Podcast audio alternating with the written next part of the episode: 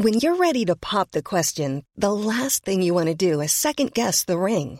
At Bluenile.com, you can design a one of a kind ring with the ease and convenience of shopping online. Choose your diamond and setting. When you find the one, you'll get it delivered right to your door. Go to Bluenile.com and use promo code LISTEN to get $50 off your purchase of $500 or more. That's code LISTEN at Bluenile.com for $50 off your purchase.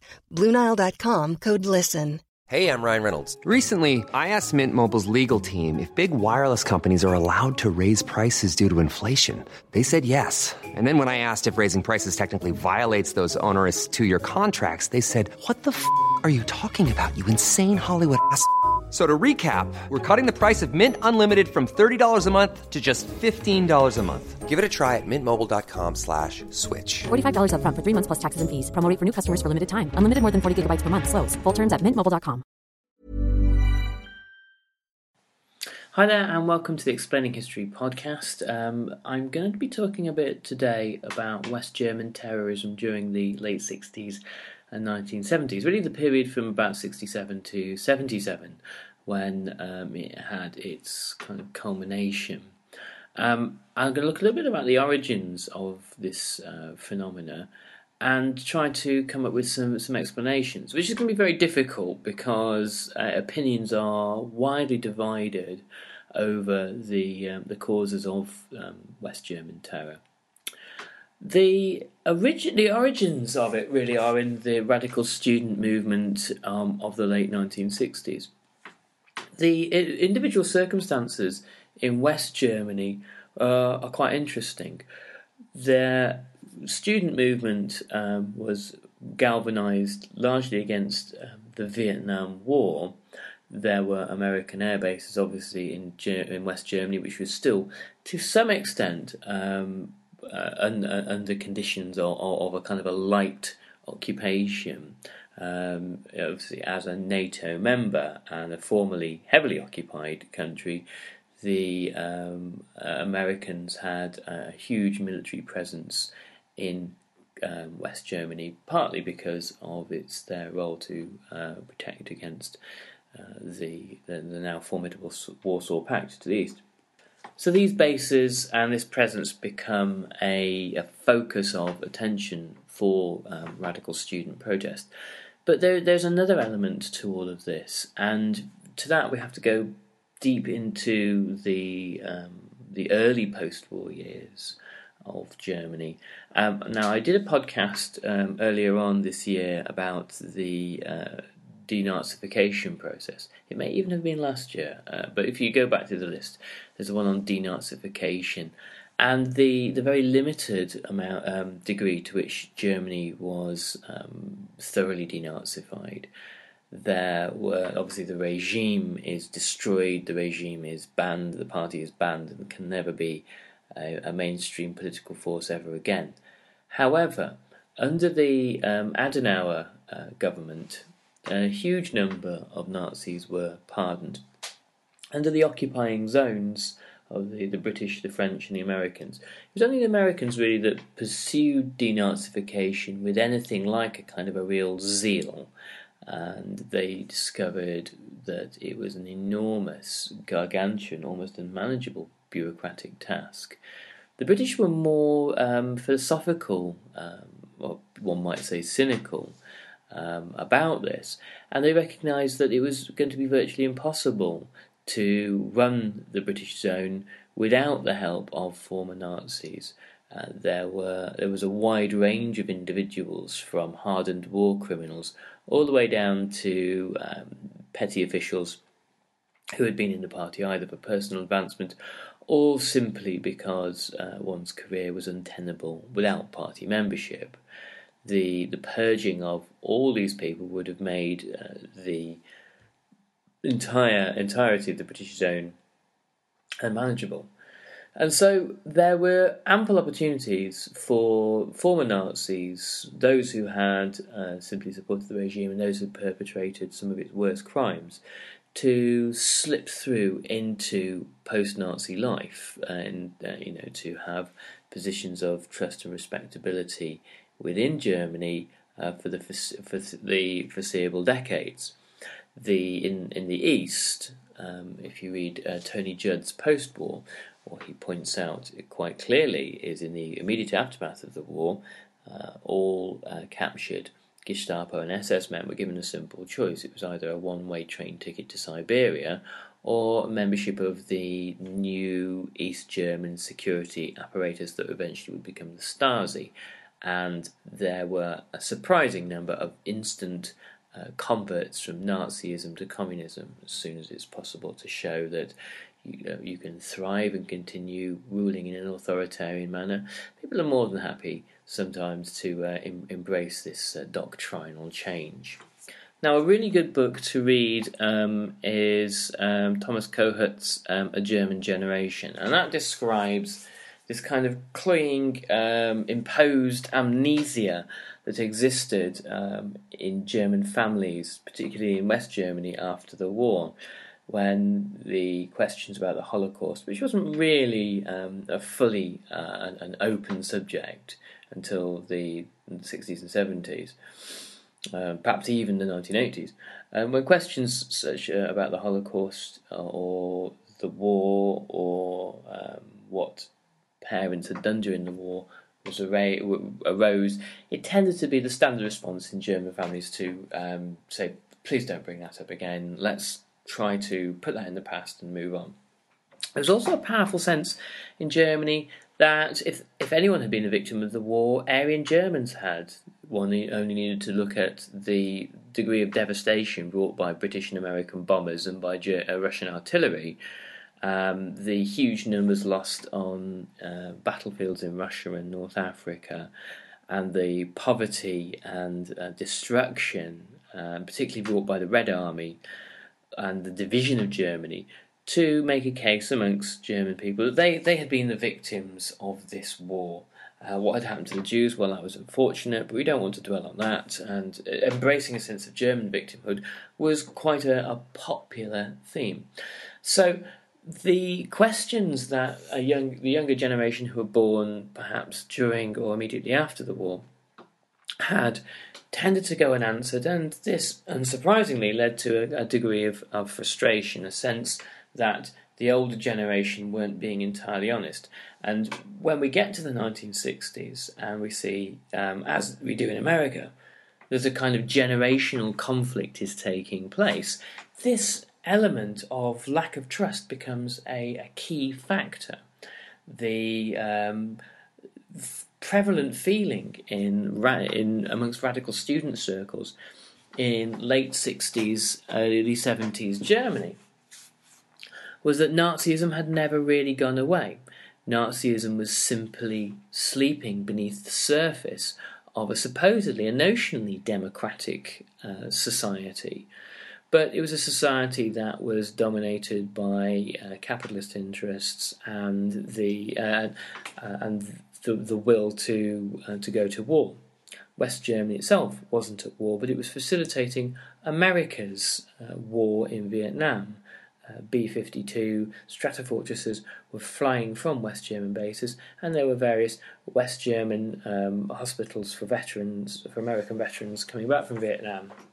So, what we see is a, a fusing of a number of ideas into um, a particularly convoluted way of looking at the world.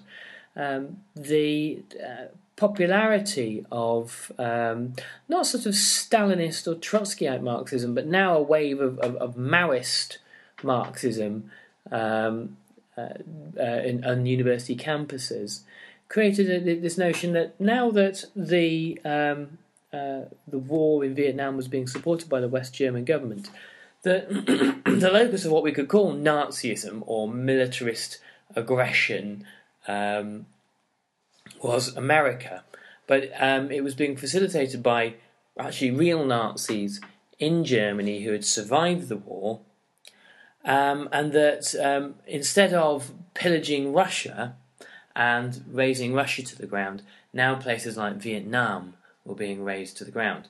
Now, you might call America's actions imperialist, but it's very difficult to make any connection between the administrations of Kennedy, Lyndon Johnson and Nixon, and anything approaching Nazism, um, they, this sort of title of, of, referring to anybody who is um, right of centre and perhaps has certain reactionary views as being Nazi really tends to um, do us no good and, and um, uh, obviously water down that which is specifically Nazi. So um, that even that said, sometimes in order to understand, you know, sometimes in order to understand the actions and the beliefs and the ideas of people at the time, we have to kind of look into the kind of the convoluted ways in which they think. It doesn't necessarily mean we have to give it a kind of a, a, a thumbs up, particularly. In 1967, on the state visit of the Shah of Iran to uh, West Germany, a, a, West German protester was killed. Now, the story goes, you'll have to check this one, I'm not sure how apocryphal it is, but it's eminently believable, was that he was actually murdered by two Stasi men dressed as West German policemen in a bid to actually uh, fire up the uh, protesters and to, um, uh, to to facilitate some kind of revolutionary action. If that was the goal, then this works a treat. My suspicion with uh, what happens later on with the Baader Meinhof gang and uh, or the Red Army faction, as it's as it's also known, is that when they're executing um, set piece kidnaps and assassinations, that I suspect probably they learned how to do that uh, east of the border, had all uh, all sorts of help. Now, into the centre of all this outrage and anger um, appears Andreas Baader, who himself wasn't a student. He was a nihilistic, um, fairly poorly read, and um, fairly um, unpredictable character who uh, enjoyed having a, uh, a, kind of a coterie of, of radical types around him and um, believed that some kind of direct action was justifiable against the state. Whether this stems from any uh, any real held political beliefs or the fact that he, he was an egomaniac who enjoyed these sorts of things is again a matter for debate. His girlfriend, um, Gun, uh, Gudrun Ensslin, uh, was the uh, intellectual uh, powerhouse within the uh, Baader Meinhof gang, or what would later become the Baader Meinhof gang, and it was she who actually educated him in uh, revolutionary politics. Baader and his um, little grouping at the time decided to burn down two department stores basically by in a, a, bid to show that um, any attack upon the student body was perceived to be uh, an attack by um, the kind of the, the, conglomeration of police and capital as they saw it, and they thought they would strike back at what they saw as kind of uh, as a naked consumerism, um, and a naked consumerism, which in their view was responsible for atrocities such as the Vietnam War. So uh, was quite. Hiring for your small business? If you're not looking for professionals on LinkedIn, you're looking in the wrong place. That's like looking for your car keys in a fish tank. LinkedIn helps you hire professionals you can't find anywhere else, even those who aren't actively searching for a new job but might be open to the perfect role. In a given month, over 70% of LinkedIn users don't even visit other leading job sites. So start looking in the right place. With LinkedIn, you can hire professionals like a professional. Post your free job on linkedin.com slash people today. Hey, it's Danny Pellegrino from Everything Iconic. Ready to upgrade your style game without blowing your budget? Check out Quince. They've got all the good stuff, shirts and polos, activewear, and fine leather goods, all at 50 to 80% less than other high-end brands. And the best part? They're all about safe, ethical, and responsible manufacturing. Get that luxury vibe without the luxury price tag. Hit up quince.com slash upgrade for free shipping and 365 day returns on your next order. That's quince.com slash upgrade. Since 2013, Bombas has donated over 100 million socks, underwear, and t-shirts to those facing homelessness If we counted those on air, this ad would last over 1,157 days. But if we counted the time it takes to make a donation possible, it would take just a few clicks. Because every time you make a purchase, Bombas donates an item to someone who needs it. Go to bombas.com slash ACAST and use code ACAST for 20% off your first purchase. That's bombas.com slash ACAST, code ACAST. Quickly caught and, and jailed.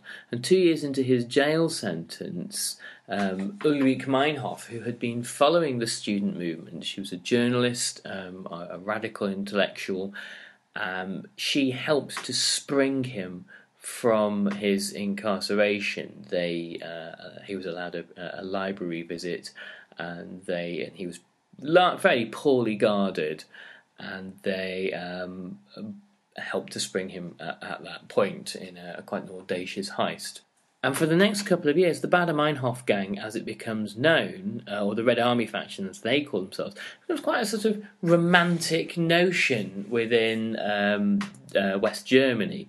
Uh, West Germans who uh, were um, happy to kind of grumble about the government in various ways saw them uh, as a, um, a sort of almost quite a vigilante, romantic sort of notion. This all changes when they start assassinating and blowing people up. The brief Indian summer of popularity for the Baader Meinhof gang plummets when their um, real uh, terrorist campaign begins. Bank robberies are one thing, but uh, assassinating policemen and blowing people's legs off is quite another. During this time, they had uh, spent time outside Germany um, on the run, and they managed to get to Jordan, where they trained with the PLO. Um, too much, in a way, is made of the connections between different terrorist groups in the 1970s the, the the kind of Reader's Digest journalism of the time like to imply that the, the PLO, the IRA, the, uh, the People's Front for the Liberation of Palestine, the Baader Meinhof gang, the um, the Weathermen in America, all were kind of connected in some way in some sort of large global conspiracy. No, no, they weren't. Um, by and large, uh, the uh, um, Palestinian terror organisations had a, a very different agenda to um, the Red Army faction and a very different world view. They were certainly not particularly impressed by the Red Army faction, uh, the Baader Meinhof gang, turning up with women um, and hoping that they would be trained for um, urban guerrilla warfare. The um, Palestinians would later uh, work with West German terror groups um, during the, the Munich Olympics, and um, there a, an interesting sort of anti-Semitism. I say interesting, a, a very um, an anti-Semitism that comes from very very surprising and convoluted roots would manifest itself. and manifest itself particularly on the uh, attack on the uh, Israeli team competing in the Olympics. One of the most troubling things for the authorities um, would have been the emergence of a second generation of the Baader-Meinhof gang. Andreas Baader, Ulrich Meinhof, and Gudrun Ensslin, Holger Meinzen, the, uh, the, the originals, were caught in 1972, um, but uh, the bloodshed and violence continued uh, as there were increasingly desperate attempts to try to free them or to um, raise uh, kind of leverage through um, kidnappings and hijackings to bargain for their release. They had inspired a certain number of uh, follow on generations of um, um, uh, West German terrorists, largely from the radical student movement, to, to carry on what they saw as their work. Their work being this rather incoherent uh, war against the West German state, which or, or a, a, kind of a struggle to finally uh, end what they saw as being um, Nazism in Germany. The gang went on trial in 1975, and it turned out to be the, the longest and most expensive trial in German history. Before um, the trial concluded, members of the next generation of the Baader Meinhof gang seized the German embassy in Sweden. After a lengthy siege of about 11 hours or so, two of the gang were killed and uh, German Chancellor Schmidt made it clear that he wasn't going to negotiate with the Baader Meinhof gang. During the trial, um, Ulrich Meinhof was found hanged in her cell. Um, what had happened? Most likely, she probably killed herself, but obviously, in these situations, um, there are all manner of conspiracy theories that she was she was murdered by the state. Um, in her situation, she it looked um, as if she would never see her, her children again, and that um, her um, entire ideological world had kind of imploded upon itself. Um, he, she had become basically um, persona non grata by the rest of the of the group, and the um, uh, everything that she had sacrificed for appeared to be lost. So it would make sense that she probably killed herself. That seems most likely. The other three were jailed for life, and um, that in itself didn't end the crisis. 1977, a year into their sentence, saw the bloodiest year uh, in Germany, and it was dubbed by the media the West German Summer. Uh, it saw the kidnap and the assassination of the former SS man Hans Martin Schleyer. Schleyer had, had um, gained the hatred of the left throughout the 1960s uh, during periods of industrial protest with his kind of heavy handed treatment of um, striking workers. If there was one figure that really represented everything that the Red Army faction hated, it was Schleyer. He was uh, the president of the Confederation of German Employers Associations and the Federation of German Industries. Um, he's kidnapped on the 5th of September 1977, um, and it was uh, in, in some part to try to persuade the government to allow um, the members of the, of the gang to go free. But it was, I, I suspect, Schleyer was never going to see the light of day, really. During the same time period, the uh, Red Army faction and Palestinian terrorists had uh, agreed between them to hijack a Lufthansa flight. The flight uh, was flying from Mallorca to Frankfurt, but wound up in Mogadishu in Somalia in the end. Uh, the pilot was murdered, and the um, crew um, obviously were under immense threat, as were the uh, the passengers. And the um, demands of the kidnappers were that the uh, former, the founding members of the Red Army faction were freed. The raid was foiled by the uh, German special forces with some help from the SAS, the British SAS. And when this was heard on a smuggled radio into the prison, Baader realised that there was no hope for his situation, and having um, one of his arranged for his lawyer to smuggle a, a firearm into the jail. He shot himself, and um, Gudrun Ensslin and Karl Rasp, um, the final members, uh, both uh, committed suicide as as well. Now, when their um, deaths were revealed, there was uh, a belief amongst the successor generations of the Red Army faction that Schleyer, uh, that the uh, who had kidnapped Schleyer, that they had been murdered and so subsequently they killed Schleyer in revenge. The, so the summer of 77 became the high point for the gang. Um, after that, it slips really uh, into uh, obscurity um, with carrying out of sporadic attacks in the 80s and, and finally into the early 90s. Uh, but there is less and less of an incentive uh, in the East to, to give the gang any any help. Now, the, the lurid details, the attacks, the shootings, the bombings, that sort of thing, whilst all being interesting, uh, it kind of steers away, in effect, from the central question as, as to why it was in um, the post war era, from the late 60s onwards, after this extraordinary economic miracle in Germany that put the country back on its feet, did um, this kind of phenomenon manifest itself? Why were a small group of young radicals at war with the rest of society? And to me, the answer is the unresolved tensions um, that denazification uh, not necessarily created but failed to to address the the failings of denazification, if you like. Those strike me as being the the fundamental um, origins of, of West German terror.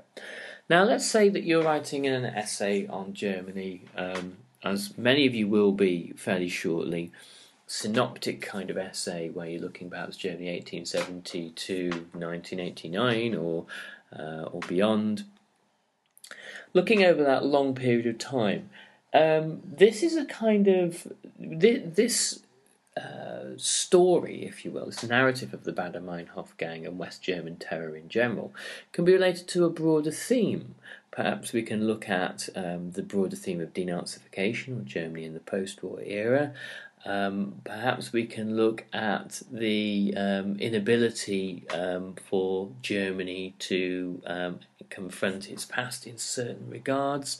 Perhaps it can be used as evidence um, of, of, something even even deeper than that, uh, of Germany's very complex relationship between state and nationalism after all, what is it that the Baader-Meinhof gang were really uh, objecting to? What was it that these the West German radicals were really objecting to? They were objecting to what they had seen as the latent Nazism within German society, which stems from kind of aggressive nationalist militarism, which um, has its roots far earlier than uh, 1933. You can go all the way back really to German unification. Um, and throughout, and there are obviously instances of um, anarchist and socialist terror throughout the Kaiserreich and and beyond. Anyway, I hope you found that useful. A bit of a ramble this morning. Um, and I'll be updating this podcast later in the week. We're edging closer to our 5,000th listener, so if you're out there, thanks very much. Um, there's a great new newsletter out. Um, we've uh, reviewing some cracking books at the moment, and there's some really exciting developments in the pipeline too. Um, still trying to work on explaining history TV on YouTube, but once that's up and running, you guys will be the first to know. Uh, now, if you're looking for a really interesting um, read, a potted read on the rise and fall of communism, um, including West German terror, get Chris Kostov's the Communist Century. You can find it at www.explaininghistory.com, and there's a link through there to the Amazon page for it. Check it out today. It's a brilliant read. Thanks very much. Bye bye. Hi, I'm Daniel, founder of Pretty Litter. Cats and cat owners deserve better than any old fashioned litter. That's why I teamed up with scientists and veterinarians to create Pretty Litter. Its innovative crystal formula has superior odor control and weighs up to 80% less than clay litter. Pretty Litter even monitors health by changing colors to help detect early signs of potential illness. It's the world's smartest kitty litter. Go to prettylitter.com and use code ACAST for 20% off your first order and a free cat toy. Terms and conditions apply. See site for details. Even when we're on a budget, we still deserve nice things. Quince is a place to scoop up stunning high end goods for 50 to 80% less than similar brands. They have buttery soft cashmere sweaters starting at $50, luxurious Italian leather bags, and so much more. Plus, Quince only works with factories that use safe, ethical, and responsible manufacturing. Get the high-end goods you'll love without the high price tag with Quince. Go to quince.com/style for free shipping and 365-day returns.